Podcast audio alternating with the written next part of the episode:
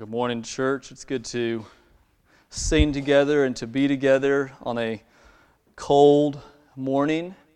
It's going to be even colder next Sunday, but we're still planning on gathering together, Lord willing, uh, and, celebrating the birth of Christ uh, through corporate worship. Uh, I want to also just say hello to Jay and Melissa and Haynes family that is with us from a place that is much warmer, Hawaii. So, welcome. Hope you enjoy the cold burst while you're here, but it's so good to see you guys and to have you with us this morning. Um, hope we can, uh, after the service, stay and talk with you guys some for sure.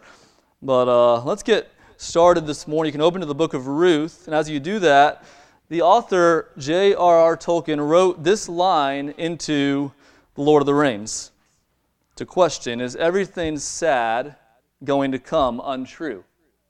Is everything sad going to come untrue?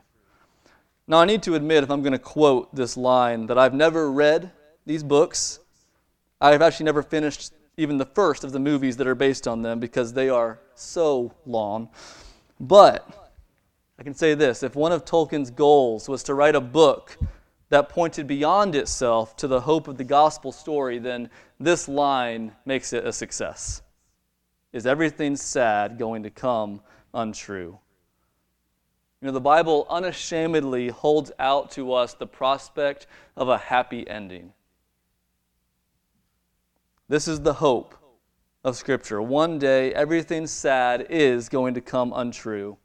Everything evil is going to be undone. Everything broken is going to be made right.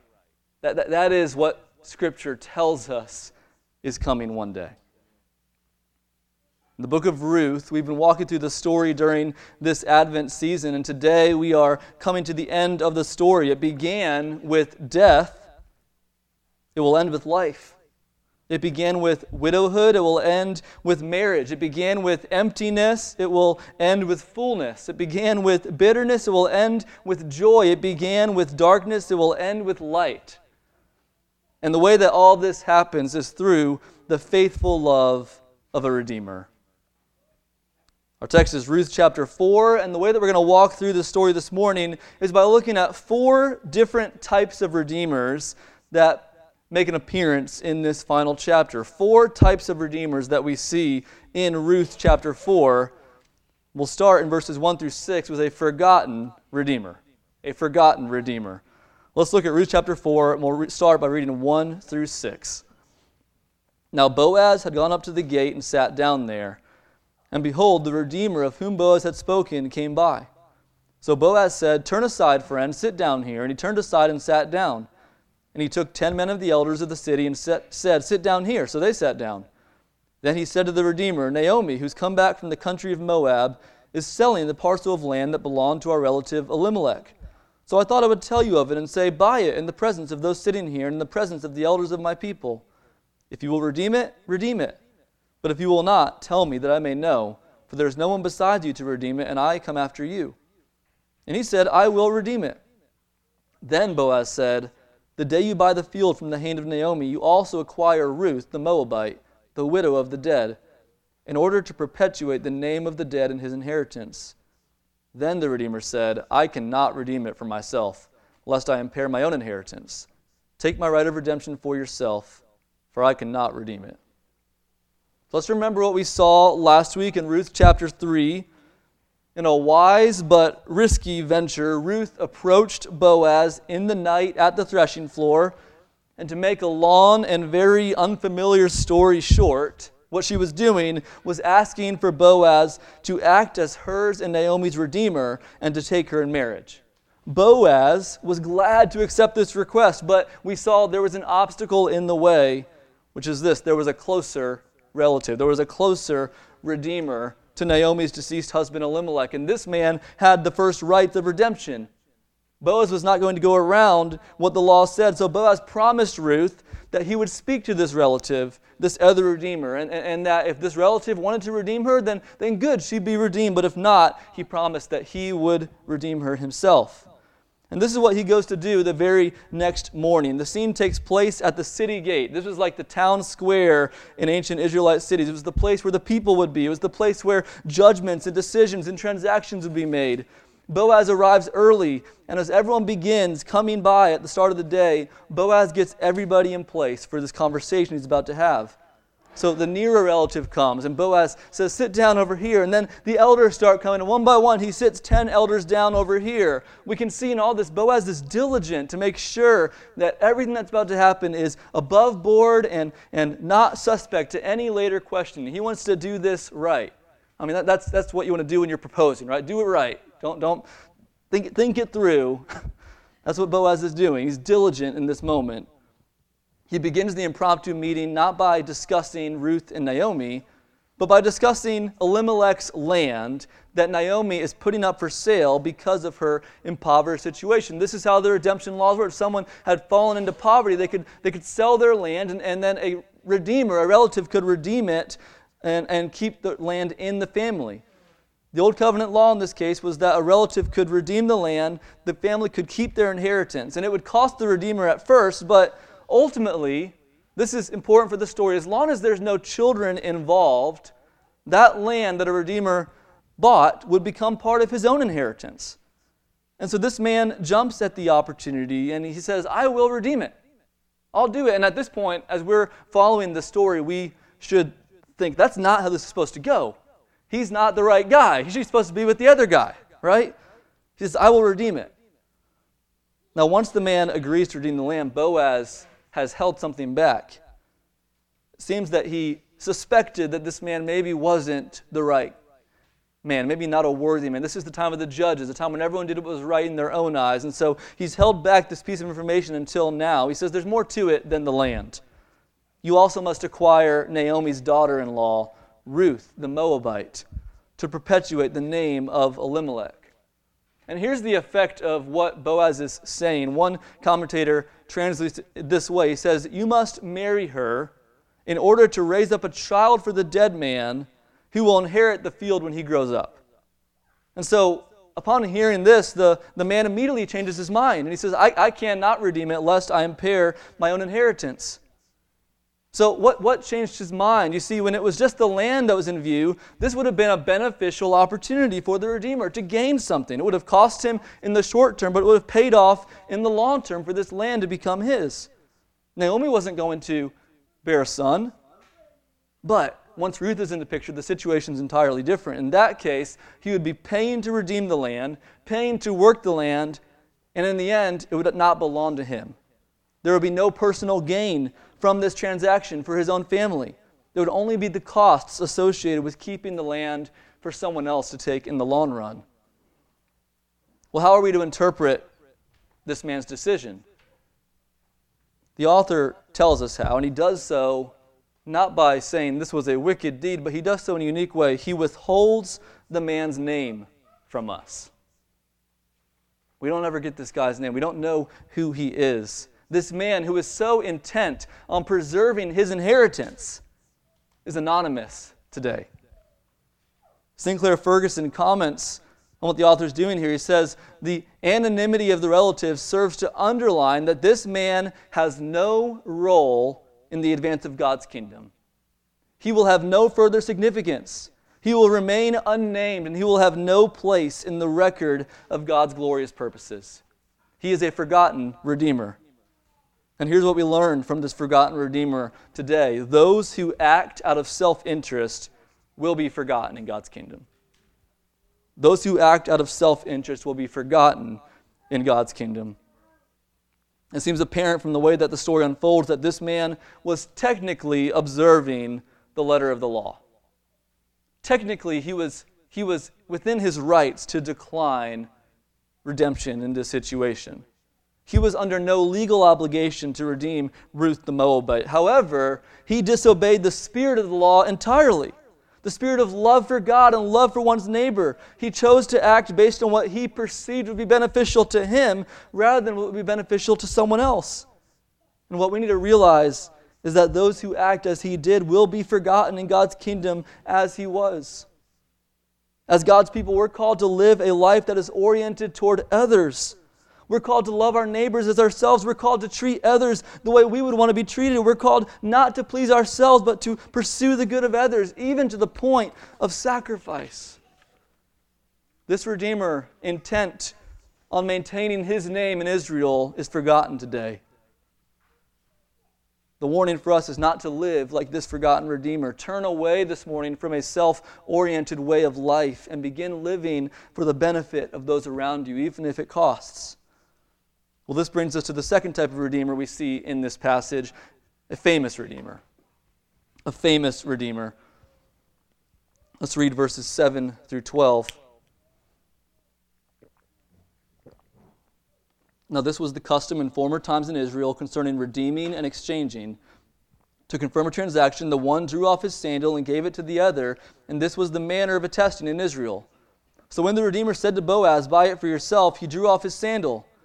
Then Boaz said to the elders and all the people, You are witnesses this day that I have bought from the hand of Naomi all that belonged to Elimelech, and all that belonged to Chilion and to Mahlon also, Ruth the Moabite, the widow of Mahlon, I have bought to be my wife, to perpetuate the name of the dead in his inheritance, that the name of the dead may not be cut off from among his brothers and from the gate of his native place.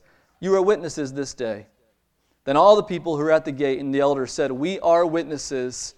May the Lord make the woman who is coming into your house like Rachel and Leah, who together built up the house of Israel.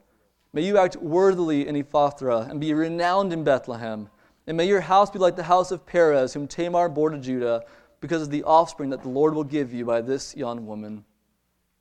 So, this next part of the story begins with an action that not only seems strange to us, apparently it was foreign even to the original readers, because the author has to explain this was the custom in former times in Israel. So, even the original readers are thinking, what's with this sandal thing? They say, well, this was the custom in former times. In redeeming and exchanging, the one drew off his sandal and gave it to the other. Now, there are a few possible connections to this custom, but we don't really know exactly where this came from. We don't really need to know. What we do need to know is that this other Redeemer and Boaz publicly attested to the transaction before the elders. So this man ever tried to change his mind, if this man ever went, went back and said, Actually, I do want a Redeemer, Boaz and the elders could say, You gave up your sandal.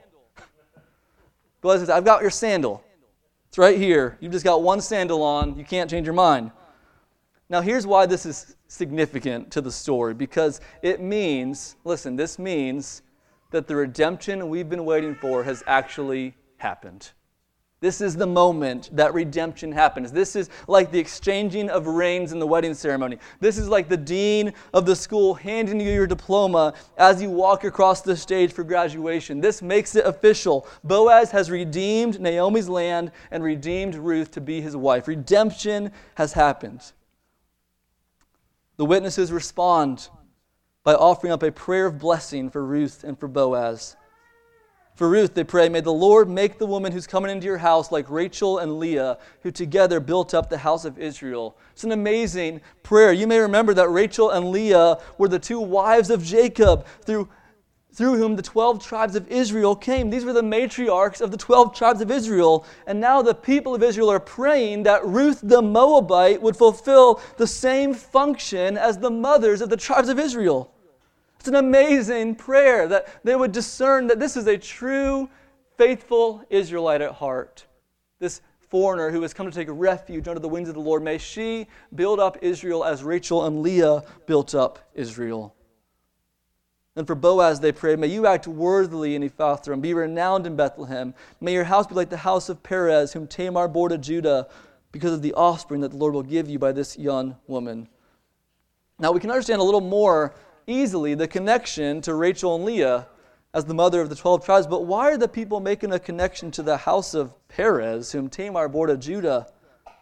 Well, the significance of this lies in three details. First, Boaz came from the line of Judah and Perez. Second, Jacob had prophesied that Israel's future king would come from this line. And third, Tamar, too, if you remember from Genesis, was a foreign widow whose brother in law would not fulfill his duties of redemption.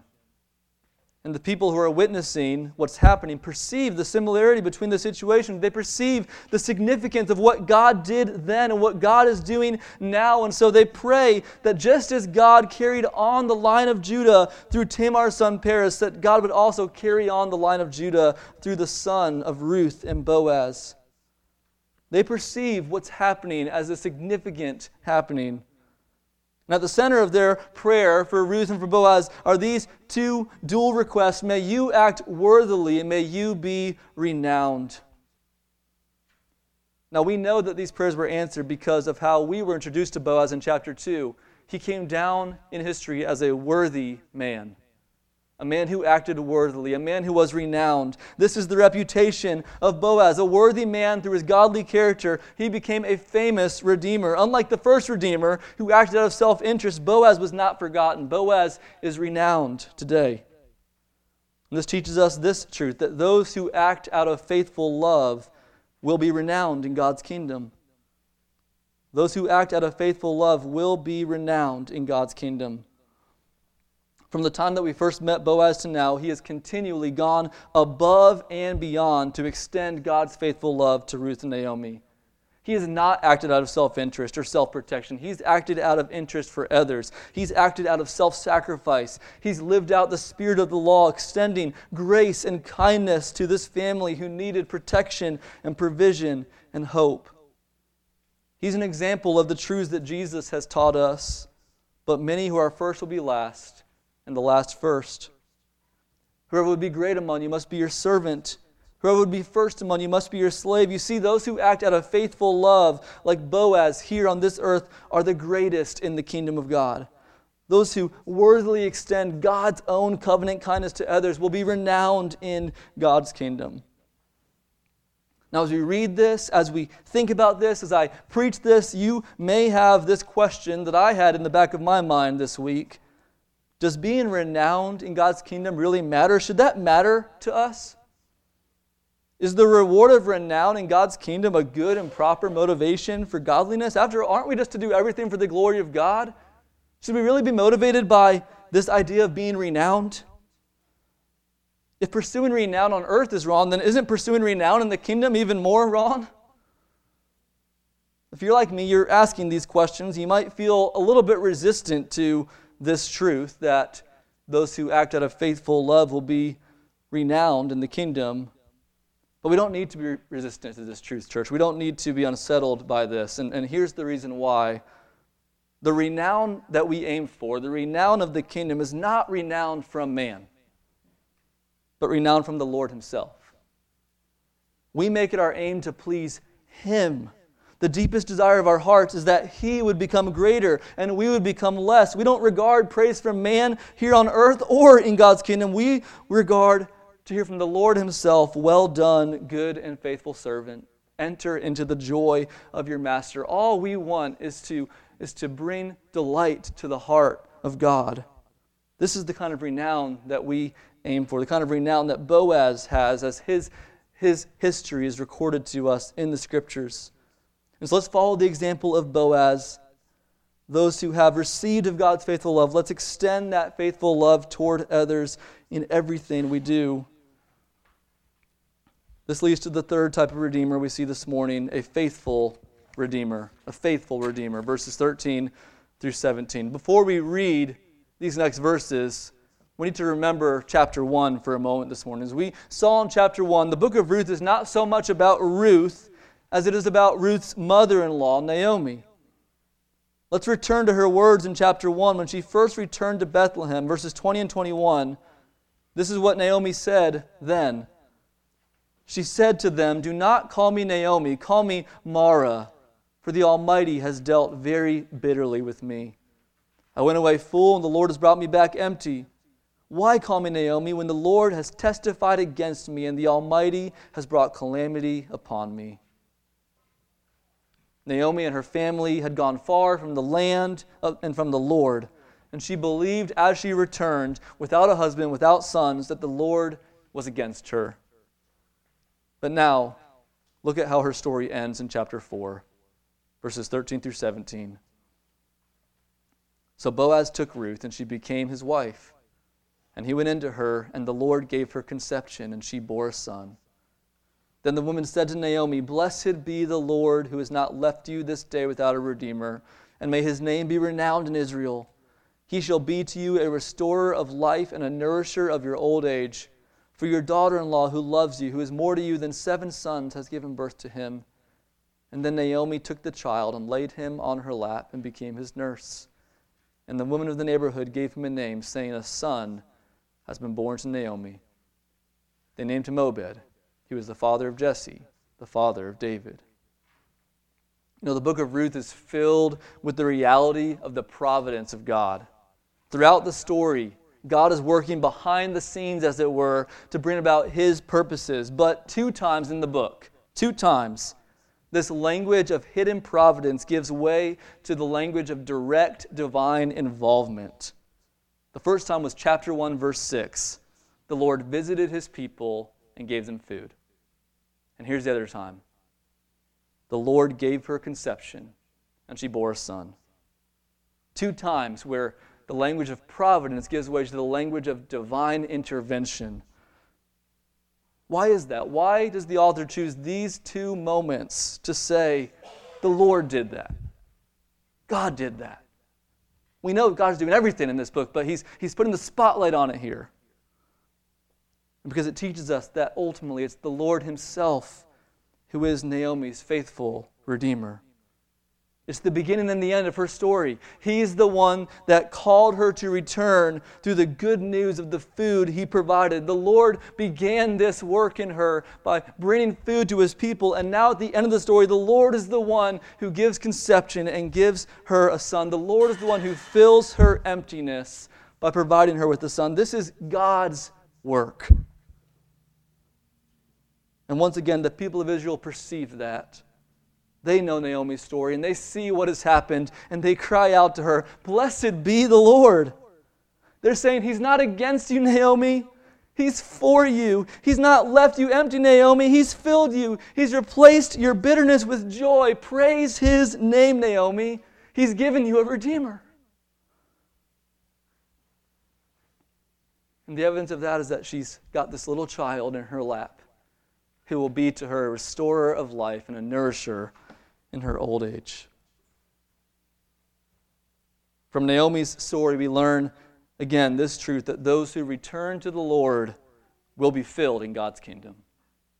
Those who return to the Lord will be filled in God's kingdom. Naomi went far from God, but God is faithful to his people. And when she returned, he filled her emptiness with his blessings. Church, He is a faithful Redeemer. And through Naomi's story, He calls us to return, and He promises to fill us when we do.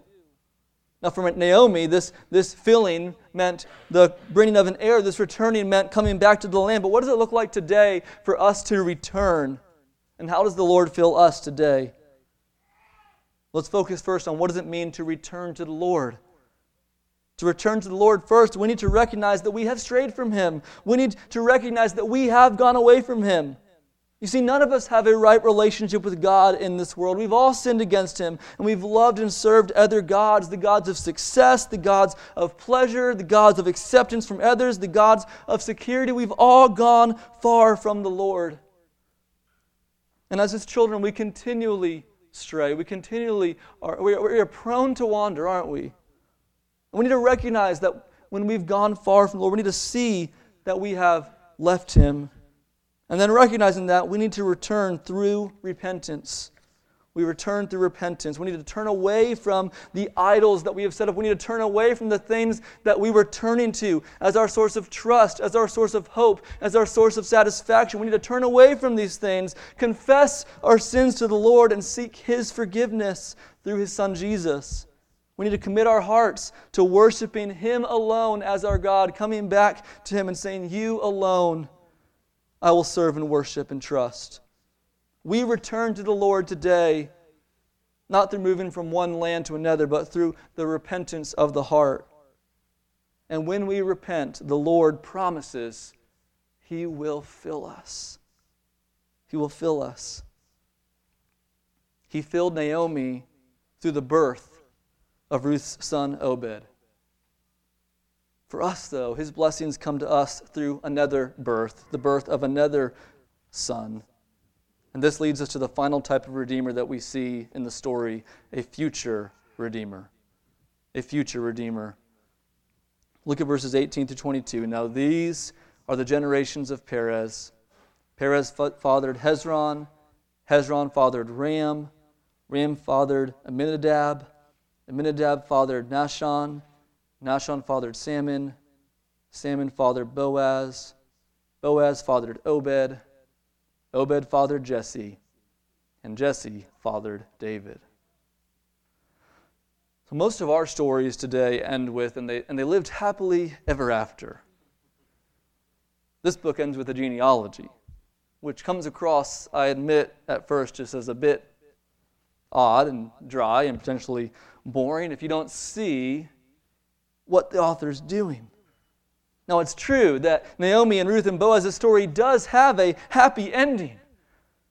But as the author closes, he wants us to see that this story hasn't actually been just about them. This is not just their story. And the genealogy is how he does that.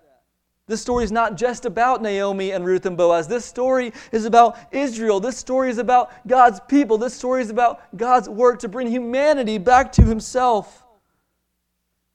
The genealogy begins with Perez, and we saw earlier that Perez was the son of Judah, the future king of Israel, who was to come from the line of Judah. The, the, the genealogy reveals then that Boaz is part of this line.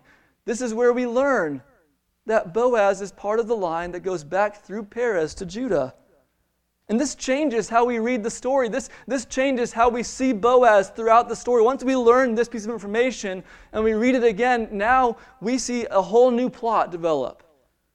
As we read through Ruth the last few weeks, we've been asking this question Will God provide Naomi and Ruth with a redeemer through Boaz? Will God provide a son through Boaz so that Naomi and Ruth can be redeemed? But now we see something much bigger. The story is not, will Ruth have a son? The big question of the story is, will Boaz have a son? Will the line of Perez continue? Will God bring about his promise of a seed who will reign as king of his people over the tribe of Judah? Will God do that? Will Boaz have a son so that God's promises can continue to his people Israel? It's Israel that needs redemption, not just Naomi. And now we realize that. Boaz is a descendant of Perez, the son of Judah, through whom the future king would come.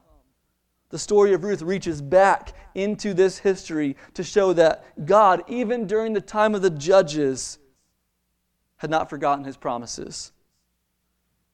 It doesn't only reach back, it also reaches forward. Boaz fathered Obed, Obed fathered Jesse, and Jesse fathered David. The son born to Ruth and Boaz would be the grandfather of King David, the shepherd boy after God's own heart from this same little town of Bethlehem who would bring peace to Israel from their enemies, prosperity to the promised land. Ruth, the Moabite, was David's great grandmother. During the days of the judges, when there was no king in the land of Israel, when everyone did what was right in their own eyes, even then, God was preparing the way for the king that they really needed. And from all this, we learn another truth. Those who trust in the Lord will be used to advance God's kingdom. Those who trust in the Lord will be used to advance God's kingdom. I can't help but feel that that is a major understatement as we read the story of Ruth. You know, it's likely, if not a sure thing, that Boaz and Naomi and Ruth never knew that their great grandson would be the great King David. It's likely that they never saw the ways that God redeemed their sufferings and their circumstances to advance His kingdom. And we should learn from that. We need to learn from that this morning. God is working in the details of our lives that make absolutely no sense to us. And have you ever wondered why God, have you ever felt like God's just piling on in your life? Why would you let all these things happen? Why would you, why would you do all these things in my life? God is working in these details. God is working in our sufferings that make us wonder if He's turned against us. God is working even just in our obscurity and our smallness, in little everyday faithfulness. God is working all of these ways to do something that is way beyond what we could ever imagine. God is at work in your life, and if you will trust Him, He will use you to advance His kingdom purposes in this world. No one exemplifies this more than Ruth. The story is called Ruth. because Ruth trusted the Lord. Ruth took refuge in the Lord during her sufferings. Ruth sought to be faithful to the Lord, and God used Ruth's life to bring about redemption to Naomi, to bring about a son for Boaz, and to bring about a Savior for all God's people. So, whatever is happening in your life today, trust that He is working in all those details, in all those sufferings, in all the obscurity. He is working not only for your good, but He's working for His glory in His kingdom. The book of Ruth teaches us that God is doing big kingdom things in small little places and obscure events that no one else would know anything about. It's an amazing reality to meditate on. Trust Him that He is working in your life for His kingdom purposes. As we close this morning, the amazing thing about all this is that we can see even more of the story than the author of Ruth could see. In Ruth 4, the woman of Bethlehem said this A son has been born to Naomi. And they prayed, May his name be renowned in Israel. And then they named this son Obed, which means servant of the Lord. A son has been born to Naomi. May his name be renowned. Obed, the servant of the Lord. Well, the truth is that we know next to nothing about Obed outside of this book. As far as we know, he lived an ordinary life of a shepherd or a harvester in Bethlehem. But the woman's words that day were far truer than they realized. To see this, we need to see that Naomi represents us. As we read the book of Ruth, we need to see we are Naomi. We are the ones who have strayed far from the Lord, and we are the ones who need redemption which means that just as they said, a son has been born to Naomi, we can say this morning, unto us a son has been born, unto us a child has been given. This child's name will be renowned. Beyond Israel, will be renowned in all the earth. This is the name above every name, and at his name every knee will bow in heaven and on earth and under the earth. This child is just like his distant ancestor Boaz who extends the grace of God to the undeserving. He's just like his distant ancestor Ruth, who expresses the faithful love of the Lord to the hopeless. And this grace and love of God come to us through this child because he is the true Obed, the true servant of the Lord. Matthew 1 traces this exact same genealogy forward from David the king all the way to Jesus the Christ, the Son of God born of the Virgin Mary in the little town of Bethlehem, who would die on a cross in Jerusalem as a sacrifice for our sins. And this is ultimately who the story of Ruth is all about. Jesus Christ is the Redeemer who's been born to us. He is the servant of the Lord who died for us. He is the King who restores eternal life to us. And what all this means for us this morning, church, is that we need to hear the call of the woman to Naomi as a call to us Blessed be the name of the Lord. He has not left you without a Redeemer. He has not left us without a Redeemer. Jesus Christ is our Redeemer. Let's take refuge in Him. Let's return to Him. Let's rest in Him. Let's rejoice in Him together this morning.